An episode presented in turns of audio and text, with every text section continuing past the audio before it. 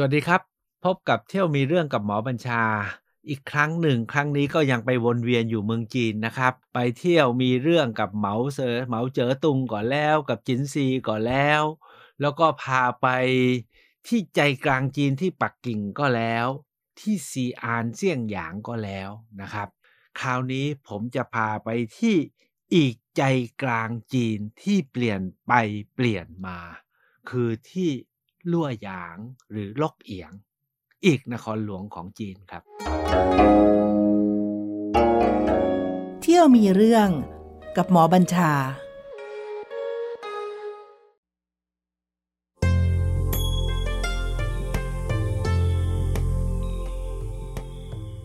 ทำไม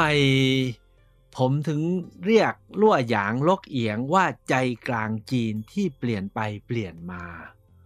ทุกท่านคงจะรู้จักเมืองลกเอียงเนาะเป็นเมืองหลวงของเล่าปีไงตอนที่ราชวงศ์ฮั่นย้ายมาอยู่ที่ลั่วหยางในตอนปลายก่อนที่จะพ่ายแพ้ต่อตังโต๊ะต่อโจโฉต่อสูมาอี้สูมาเอียนนะครับเนี่ยคือที่ลกเอียงนะครับ หรือลั่วหยาง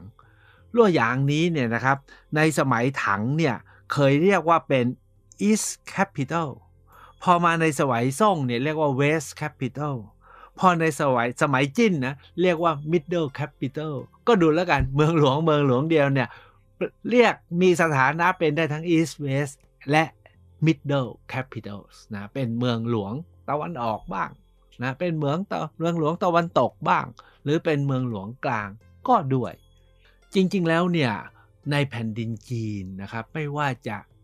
ขอใช้ภาษาแบบภาษาภาษาบ้านเรานะ คือจิ้มลงไปตรงไหนเนี่ยนะครับ ก็เป็นแผ่นดินที่มีประวัติศาสตร์ ดึกดำบรรพ์ทั้งสิ้น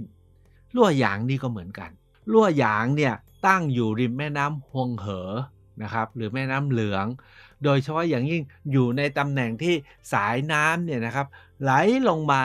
แล้วอ้อมลงมาทางใต้แล้วก็กำลังจะวกขึ้นเหนือ เขาเรียกว่า confluence คือจังหวะอย่างเนี้ยจะเป็นจังหวะโค้งที่มันมีความอุดมสมบูรณ์ แล้วคนก็มาตั้งถิ่นฐานนะครับ แล้วก็ทำมาหากิน เพราะฉะนั้นเนี่ยนะที่เขตลั่วหยางเนี่ยเป็นเขตที่มีหลักฐานการมาอยู่ของผู้คนมาตั้งแต่ยุคหินใหม่จนถึงยุคเข้าสู่ยุคแรกเริ่มประวัติศาสตร์ คือเรียกว่า4 5 0 0 0ปีที่แล้วนะครับ จนถึงยุคราชวงศ์เซี่ยราชวงศ์ชาง ราชวงศ์โจวนะครับ ก็มีร่องรอยหลักฐานผู้คนอยู่ที่นี่นะครับ แต่ตอนที่จินซีรวมชาติได้เนี่ยจินซีเนี่ยเขาเป็นอ๋องแห่งเซี่ยงหยาง เพราะฉะนั้นเนี่ยเมืองหลวงจินซีเนี่ยไปอยู่ที่เซี่ยงหยางนะครับ จนสิ้น ราชวงศ์จินนะครับที่จินลูกของจินซีตายเนี่ยครับหลิวปังซึ่งเป็นผู้นำของกบฏชาวนาเนาะก่อการปฏิวัติแล้วก็นำจนชนะ แล้วก็ตั้งราชวงศ์ฮั่นได้เนี่ยหลิวปังเนี่ยตอนนั้นเนี่ยว่ากันว่าก็กล่าวว่าจะตั้งหลักอยู่ที่ลั่วหยางนี่แหละ แต่สุดท้ายเนี่ยย้ายไปอยู่ใกล้ ๆ กับเซี่ยงหยางก็คือไปอยู่ที่ซีอาน ซึ่งก็กลายเป็น ใจกลางจีน สืบทอดมาในสมัยราชวงศ์ฮั่น แล้วก็ต่อมาในสมัยราชวงศ์ถังก็คือฉางอาน ซึ่งผมพาไปเที่ยวมาแล้วรอบที่แล้วนะครับจนกระทั่งนะครับจนกระทั่งสมัยปลายของราชวงศ์ฮั่น คือฮั่นเนี่ยเขาเป็นราชวงศ์ฮั่นตะวันตกกับฮั่นตะวันออก ฮั่นตะวันตกก็อยู่ที่ซีอาน แต่พอระยะหลังเนี่ยพอราชวงศ์อ่อนแอเนาะ ก็จะถูกชนเผ่าทางที่ทางเหนือทางตะวันตกบุกเข้ามา พอบุกเข้ามาเรื่อยๆนะครับเเมืองหลวงก็ย้ายมาตะวันออกแฟนราชวงศ์ฮั่นตะวันออกนี่แหละครับ จึงย้ายมาอยู่ที่ลั่วหยางเมื่อราวๆคศ25 ตอนนั้นเนี่ยนะครับ ก็ย้ายมาอยู่ที่ลั่วหยางแล้วลั่วหยางเนี่ยเริ่มเป็นเมืองหลวงของจีนนะครับ เมื่อ เวลาดังกล่าวที่ผมบอกแล้วนะครับ ที่ถ้าเราจะไปเที่ยวลั่วหยางเนี่ยจะไปเที่ยวอะไรบ้าง ผมจะพาเที่ยวตามลำดับการเวลาเลยนะครับ ผมเนี่ยไปลั่วหยางเมื่อ 2541 นะครับ แล้วหลังจากนั้นว่าจะไปว่าจะไปแล้วไม่ได้ไปสักทีนะครับ แต่ยังไงก็ตามเนี่ยความทรงจำที่ผมไปมาเนี่ยนะครับ มันเป็นความทรงจำที่ดีมาก ผมนั่งรถไฟ ไปลงเช้าที่รั่วหยาง แล้วก็จับรถยนต์ลิมูซีนนะครับ เป็นลิมูซีนมีคนขับ แล้วก็มี escort เป็นสาวสวยนะที่พอพูดภาษาอังกฤษได้สักประมาณ 20%นะครับ มาเป็นคนรับรองผมนะฮะแล้วก็พาไปนู่นไปนี่ ผมก็ไปได้ตามเป้าทุกประการนะครับ แต่วันนี้ผมจะไม่พาไปเที่ยวตามที่ผมเที่ยว แต่ผมจะพาไปตามลำดับกาลเวลาที่น่าจะไป จุดที่หนึ่งเนี่ยผมไปที่แม่น้ำฮวงเหอครับ นั่งรถไปทางตอนเหนือไปจนสุดแดน แล้วก็ไปข้ามสะพานแม่น้ำฮวงเหอ ด้วยความใฝ่ฝันว่า ขอวะขอได้นั่งรถข้ามแม่น้ำฮวงเหอไปแล้วนั่งกลับ แล้วก็จอดรถที่กลางสะพานถ่ายรูปกลางสะพาน พอแล้วนะฮะแต่พอดีครับ คนขับรถเขาบอกว่า แวะตรงนี้ไหม มันมีชุมชนที่เท่ที่สุด ผมใช้คำว่าเท่ที่สุดเขาเรียกว่าย่านหยาวตุ้งหยาวตุ้งต้องแวะ ผมก็ถามว่าอะไร ปรากฏว่าเป็นย่านถิ่นฐานของคนเก่าในในเขตลั่วหยางที่อยู่ริมฝั่งแม่น้ำฮองเหอเขาอยู่กันไงรู้ป่ะฮะเขาขุดขุดเป็นหลุมลงไปใต้ดิน ลึกประมาณสักผมประมาณว่า 10ถึง20 เมตร บ้านเขาอยู่ใต้ดินกันหมดเขาไม่ปลูกบ้านนะพวกนี้เขาไม่ปลูกบ้าน ผมก็ไม่เข้าใจ เพราะจริงๆเราก็มีประวัติว่าฮวงเหอนี่น้ำท่วมบ่อยนะแต่บ้านเขาเนี่ยเป็นหลุมลงไปคือเราเดินไปถึงนะเอาเห็นปากหลุม มองลงไปเนี่ยเห็นเป็นบ้านอยู่ข้างล่าง แล้วเราต้องไต่บันไดลงไป แล้วทุกบ้านเนี่ยอยู่กันเป็นหลุมๆนะครับแล้วก็ข้างล่างก็มีเขตที่อยู่อาศัยมีส้วมมีอะไรเรียบร้อยนะครับ แล้วก็มีที่ปลูก ผักนิดๆหน่อยๆ แต่แล้วเวลาจะไปไหนเนี่ยต้องปีนไต่บันไดขึ้นมาบนบนพื้นดิน นั่นก็คือเป็นความประทับใจอันที่หนึ่ง ผมไม่รู้นะว่าทุกวันนี้ยาวตุ้งเนี่ยยังมีอยู่ให้ไปเที่ยวหรือเปล่า เขาบอกว่ายังมีแต่น้อยลงแล้ว เพราะว่าก็อย่างว่านะทุกวันนี้จีนทันสมัยแล้วเนาะะไม่มีคนจนแล้ว ทุกคนก็ต้องสร้างบ้านสร้างตึกสร้างคอนโดหมดนะครับใครจะไปอยู่กับบ้านใต้ดินนะครับ ด้วยการขุดดินอยู่ นะนั่นคือจุดที่หนึ่งที่ผมไปและยังประทับใจทุกวันนี้เพราะฉะนั้นถ้าใครไปเนี่ยลองถามหานะครับว่าเหยาวตุ้งยังมีไหมนะครับ แล้วก็ไปได้หรือเปล่าสำหรับจุดที่สองเนี่ยที่ผมก็ถูกเขาชวนไปแล้วผมก็ตัดสินใจไปก็คือพิพิธภัณฑ์ ซึ่งที่ทุกวันนี้นะครับที่ลั่วหยางมีพิพิธภัณฑ์เยอะมาก แต่พิพิธภัณฑ์สองพิพิธภัณฑ์ที่ผมได้แวะก็คือพิพิธภัณฑ์ลั่วหยาง ก็คือเป็นพิพิธภัณฑ์ของเมืองอะ่ะ ไม่ใหญ่เท่ากับพิพิธภัณฑ์ที่ซีอานถ้าใครไปซีอานแล้วอาจจะไม่แวะก็ได้นะครับ เพราะสิ่งที่จัดแสดงก็ไม่ได้มีอะไรมากหรอก แต่พอเข้าใจเมืองของลั่วหยาง แต่พิพิธภัณฑ์ที่ไปแล้วผมประทับใจก็คือพิพิพิธภัณฑ์ของสุสานทั้งหลายในย่านนี้ เรียกว่าเขาไปรวมสุสานที่พบในย่านนี้เอามาวางไว้ด้วยกัน มาจัดไว้ด้วยกันนะครับ เรียกว่าพิพิธภัณฑ์ของนานาสุสานเรียกว่ามีสุสานจากสมัยราชวงศ์ฮั่น ราชวงศ์เว่ยราชวงศ์จิ้น ราชวงศ์ถังจนถึงราชวงศ์ซ่ง ซึ่งมี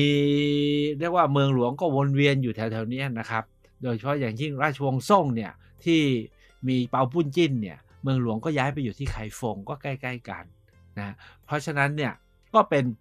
พิพิธภัณฑ์เล็ก ๆ ไม่ใช่พิพิธภัณฑ์ฮ่องเต้นะพิพิธภัณฑ์ของผู้คน แต่เราได้เห็นสิ่งที่เขาเอามาเป็นเครื่องอุทิศนะครับหรือแม้กระทั่งภาพภาพแกะต่างๆ ตามผนังสุสาน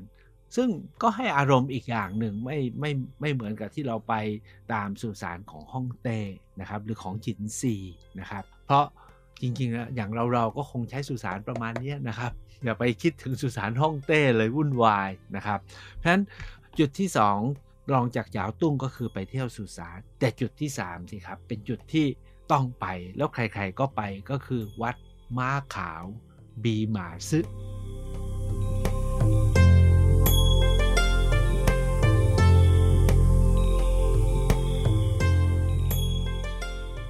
วัดม้าขาวที่สำคัญมากสำหรับประวัติศาสตร์จีน และถ้าชาวไทยไปก็ต้องไปนะครับ เพราะว่าถือว่าเป็นวัดในพระพุทธศาสนาแห่งแรกในประเทศจีน ว่ากันว่าพระถังซัมจั๋งนะครับ ที่อีกประมาณร่วมร้อยปีต่อมาเนี่ยตอนที่เดินทางไปอินเดียก็ออกจากวัดมาขาวพอกลับมาก็กลับมาที่นี่แหละนะครับ ก็กลับมาเริ่มที่นี่นะครับ แล้ว ที่สำคัญก็คือท่านก็มาเป็นเจ้าอาวาสอยู่ที่วัดนี้ด้วย พระถังซัมจั๋งเพราะฉะนั้นวัดม้าขาวเนี่ยน่าไปมากนะครับ โดยเฉพาะอย่างยิ่งไฮไลท์ของวัดม้าขาว จริงๆแล้วไม่ใช่ตัววิหารอารามหรือพระ เพราะว่าเปลี่ยนไปเยอะมาก แต่ไฮไลท์ของวัดม้าขาวก็คือ ม้าหิน ม้าหินนี่คือรูปม้านะไม่ใช่เก้าอี้นะครับ คือม้าหินแล้วล้อมคอกอยู่ที่หน้าวัด คือเขาแกะวางไว้ถามว่าวางไว้ตั้งแต่เมื่อไหร่ไม่รู้นะครับ เหมือนก็เป็นอนุสรณ์ของการออกเดินทางไปจีนและการมาถึง แล้วว่ากันว่าพระภิกษุรูปแรกนะคือพระกัสยปะกับพระธรรมรัตนะเนี่ยรวมทั้งพระภิกษุธรรมรักษาเนี่ยท่านขี่ม้ามาจากอินเดีย แล้วก็มาลงม้าที่นี่ ม้าที่มาคือม้าขาว ทุกวันนี้ก็มีอนุสาวรีย์ของพระถังซัมจั๋งสวยมาก นะครับฉะนั้นวัดม้าขาวหรือปีหมาซื้อเนี่ยเป็นจุดที่น่าจะไปแล้วคนไทยอะไปกันทุกคนแหละครับนะครับ อันนั้นก็คือวัดม้าขาวสร้างเมื่อคศ68 พื้นที่ที่ 4 นะครับ ที่ชาวเราก็ไม่น่าจะพลาดก็คือไปที่ศาลเจ้ากวนอูทำไมต้องไปศาลเจ้ากวนอูครับ ท่านลองทบทวนเรื่องของสามก๊กนะครับ ผมบอกแล้วว่า ตอนที่จะสิ้นราชวงศ์ฮั่นเนี่ยนะครับเล่าปีเล่าเซียนเนี่ยนะฮะก็มาอยู่ที่ลั่วหยางนี่แหละ แล้วคงจำได้ตังโต๊ะก็เป็นใหญ่ จากนั้นก็โจโฉก็เป็นใหญ่ต่อใช่ไหมครับแล้วโจโฉก็เลยตั้งก๊กอยู่ที่ลั่วหยาง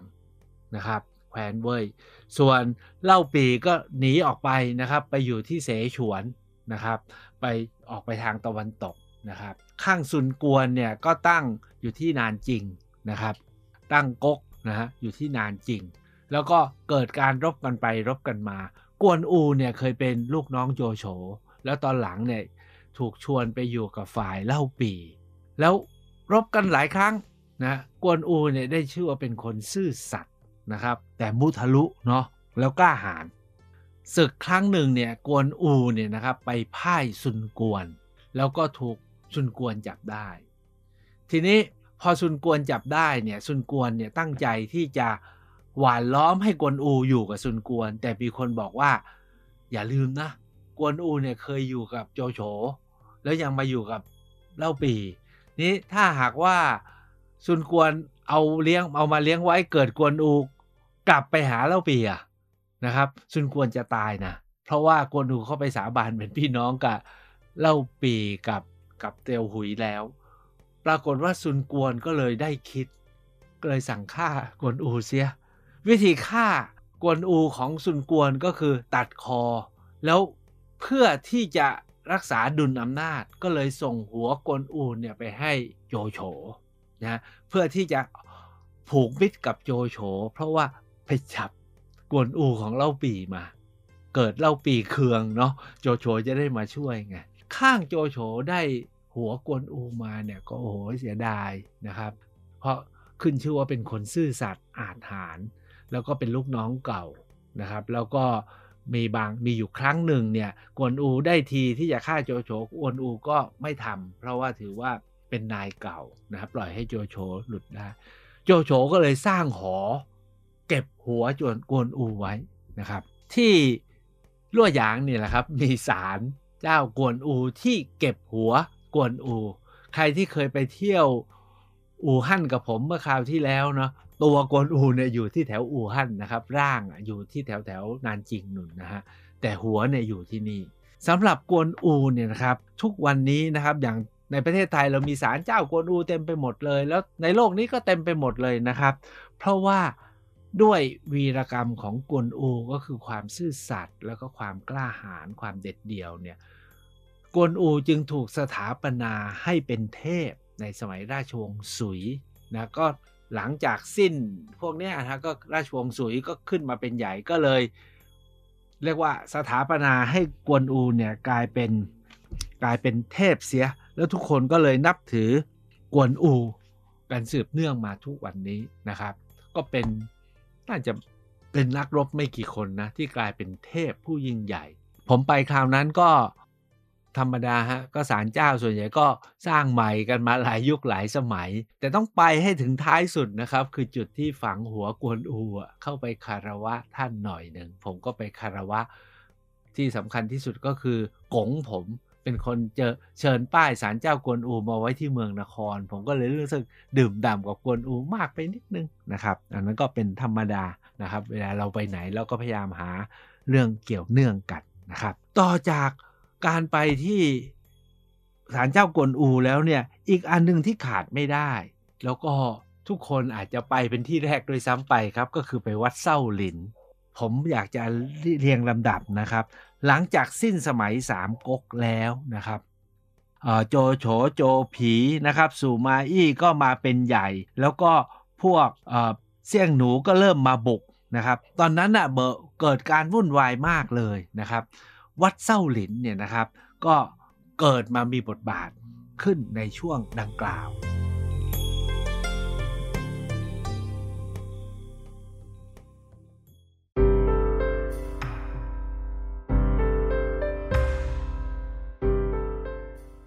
วัดเส้าหลินเนี่ยว่ากันว่าสร้างเมื่อราว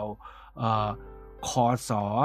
450 โดยประมาณนะครับ โดยพระภิกษุพุทธพัทระฟูโต แล้วก็อาจารย์พระโพธิธรรม หรือตักมอก็เข้ามาเป็นเจ้าอาวาสอยู่ที่นี่นะครับ พอวัดเซาหลินเนี่ยค่อยๆก่อเกิดขึ้นมา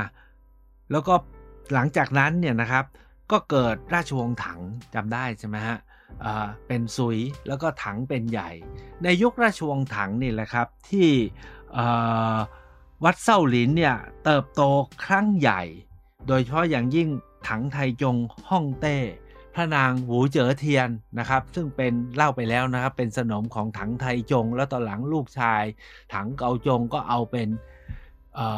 มาเหสีแล้วตอนหลังก็ตั้งตัวเป็นจักรพรรดินีเลยเนี่ยนะครับ ก็คือที่วัดเส้าหลินนะครับวัดเส้าหลินเนี่ยในระยะต่อมานะครับหลังจากยุคนั้นแล้วเนี่ยก็มีบทบาทเยอะแยะมากเลย อย่างเช่น ในสมัยราชวงศ์หยวนกุบไลขานเนี่ยให้วัดเส้าหลินเป็นศูนย์กลางพระพุทธศาสนาเลย เรียกว่าเป็นประมุขของชาวพุทธจีน แต่ต่อมานะครับในราชวงศ์หมิงเนี่ยก็ยังเป็นที่นับถืออว่ากันว่าเจ้าชายของราชวงศ์หมิงเนี่ยมาบวชอยู่ที่วัดเส้าหลินตั้ง 7-8 องค์ แต่พอถึงสมัยราชวงศ์ชิงวัดเส้าหลินเนี่ยกลายเป็นที่สุมหัวของพวกที่จะสู้สู้ชิงนะฮะกู้หมิงนะครับ ด้วยเหตุนั้นเนี่ยก็เลยเกิดการลดบทบาทนะครับ แล้วก็เกิดกระบวนการวุ่นวายไปหมด อย่างเช่นในเมืองไทยทุกวันนี้เนี่ยครับว่ากันว่าช่วงปลายเนี่ยก็มีการส่งนักรบนักพระนักพรต รวมทั้งบูลิมนะฮะมาในแผ่นดินไทยเพื่อจะมาสืบเรื่องสืบสารวิชาความรู้แล้วมาซ่องสมเพื่อเตรียมกลับไปกู้กู้หมิงนะครับ แต่สุดท้ายเนี่ยก็กู้ไม่สำเร็จนะครับ ก็เกิดการเปลี่ยนแปลงเป็นสาธารณรัฐแทนฉะนั้นวัดเซาหลินทุกวันนี้นะครับ เวลาไปเนี่ยผมว่ามีผมไปสองครั้งแล้วนะครับสำหรับวัดเซาหลิน ทุกวันนี้เขามีระบบการจัดการแบบ modern มากนะครับ ว่าเป็นวัดไหมก็ไม่รู้นะ มันเหมือนกับเป็น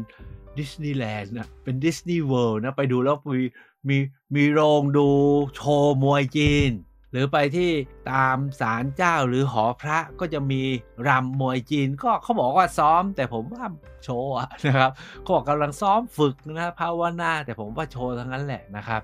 เพราะฉะนั้นเนี่ยก็ไปเอาอารมณ์ นะที่สำคัญก็คือเขาบอกตอนนี้เนี่ยวัดเส้าหลินทั้งวัดเนี่ยนะครับบริหารจัดการโดยกรรมการเมือง แล้วรายได้ทั้งหมดเนี่ยตกเป็นของวัดแค่หนึ่งในสามครับอีกสองในสามเนี่ยเมืองเอาไปหมดนะครับเพราะฉะนั้นเนี่ยก็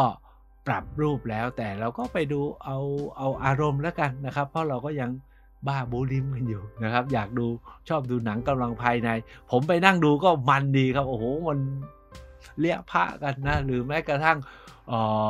ไม้คานนะกระบองโหตีกันแบบมันมาก หรือไต่บันไดโอ้ยดูแล้วเหมือนกับเขาออกกำลังภายในให้เราดูเลยนะครับ ออกจากวัดเส้าหลินเนี่ยมีอีก 2-3 จุดที่ผมคิดว่าเล่าแบบสั้นๆได้นะครับ เพราะว่าเคยพาไปหมดแล้ว ถ้าไปลั่วหยางแล้วต้องไม่พลาดถ้ำหลงเหมือน นะครับ โดยเฉพาะอย่างยิ่งไปชม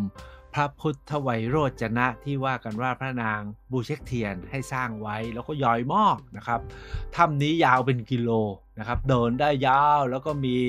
มีมีหลืบถ้ำเล็กๆ น้อยๆ จนถึงใหญ่มหึมานะให้ชมได้นะครับ ใครๆไปก็จะต้องไป แต่ทุกวันนี้เนาะไปแล้วไม่เหมือนวันปีแรกปีแรกที่ผมไป ปีแรกนะครับ ลงรถถึงเดินเข้าไปถึงเลย แล้วก็ ข้างหน้าข้างหน้าวัดเนาะคอยคล้องสนุกมาก แต่ทุกวันนี้ไปเลยครับเดินเป็นกิโลนะครับ เพราะว่าเขาต้องเตรียมรับเป็นมรดกโลกแล้วเตรียมรับคนจีนเนี่ยคนจีนมาทีละเป็นหมื่นอะเพราะฉะนั้นมันจะต้องมีพื้นที่ให้เดินมีช้อปปิ้งมีอะไรต่ออะไรนะครับ สุดท้ายก็มีผมเนี่ยเคยพยายามที่จะไปไหนๆไปรั่วหยางแล้วก็อยากจะไปเมืองไคฟง นะครับเพื่อไปเยี่ยมเปาปุ้นจิน แต่สุดท้ายไม่ได้ไปสักทีครับที่สำคัญที่ไม่ได้ไปก็เพราะว่า 1. เวลาไม่พอ อันที่ 2 ศึกษาไปแล้วก็ก็คงจะไปดูแค่สิ่งที่เขาสร้างเหมือนกับอะไรเหมือนกับโรงจัดหนังอะ่ะโรงสร้างหนังอะ่ะก็เป็นของที่จัดใหม่ทั้งหมด สุดท้ายก็เลยไม่ได้ไปนะครับไข่ฟงสำหรับท่านที่อยากจะไปนะครับ ที่ลั่วหยาง ผมไม่แน่ใจนะครับว่าที่นี้ทุกวันนี้ยังเป็นอย่างนั้นหรือเปล่า แต่เมืองจีนทุกเมืองเขาจะมีจัตุรัสกลางเมือง เหมือนอุบลมีทุ่งสีเมือง กรุงเทพมีสนามหลวง อุดรมีทุ่งสีเมือง หรือเมืองนครมีหนามหน้าเมืองนะครับหรือยะลามีสวนหลักสวนสีเมืองนะครับ ก็คือเขามีจัตุรัสใหญ่อยู่กลางเมือง วันนั้นเนี่ยผมไปนะครับ นื่องจากผมต้องขึ้นรถไฟกลับกลางคืน ตอนค่ำไม่รู้ไปไหน ก็ไปนั่งเล่นอยู่ตรงนั้น ผมว่าเป็นบรรยากาศที่ผมจดจำที่สุดของเมืองจีนก็คือว่าใครก็ไม่รู้มันมาอยู่กันเต็มจัตุรัสนะเต็มผมต้องใช้คำว่าเต็มเลยนะครับ ไม่มีพื้นที่ว่างเลยนะครับ แล้วใครชอบอะไรก็หิ้วมาทำที่นั่น เช่นชอบลีลาดก็หิ้ววิทยุมาเปิดเล่นลีลาดกัน ชอบรำมวยจีนหิ้ววิทยุมาเปิดรำมวยจีนกัน พวกอาซอก็มาลำพัดกันนะครับมีอีกมุมหนึ่งนะครับ มานั่งสมาธิกันนะมาเปิดเพลงแล้วนั่งสมาธิไม่รู้เป็นนิกายไหน ผมก็เห็นนั่งสมาธินิ่ง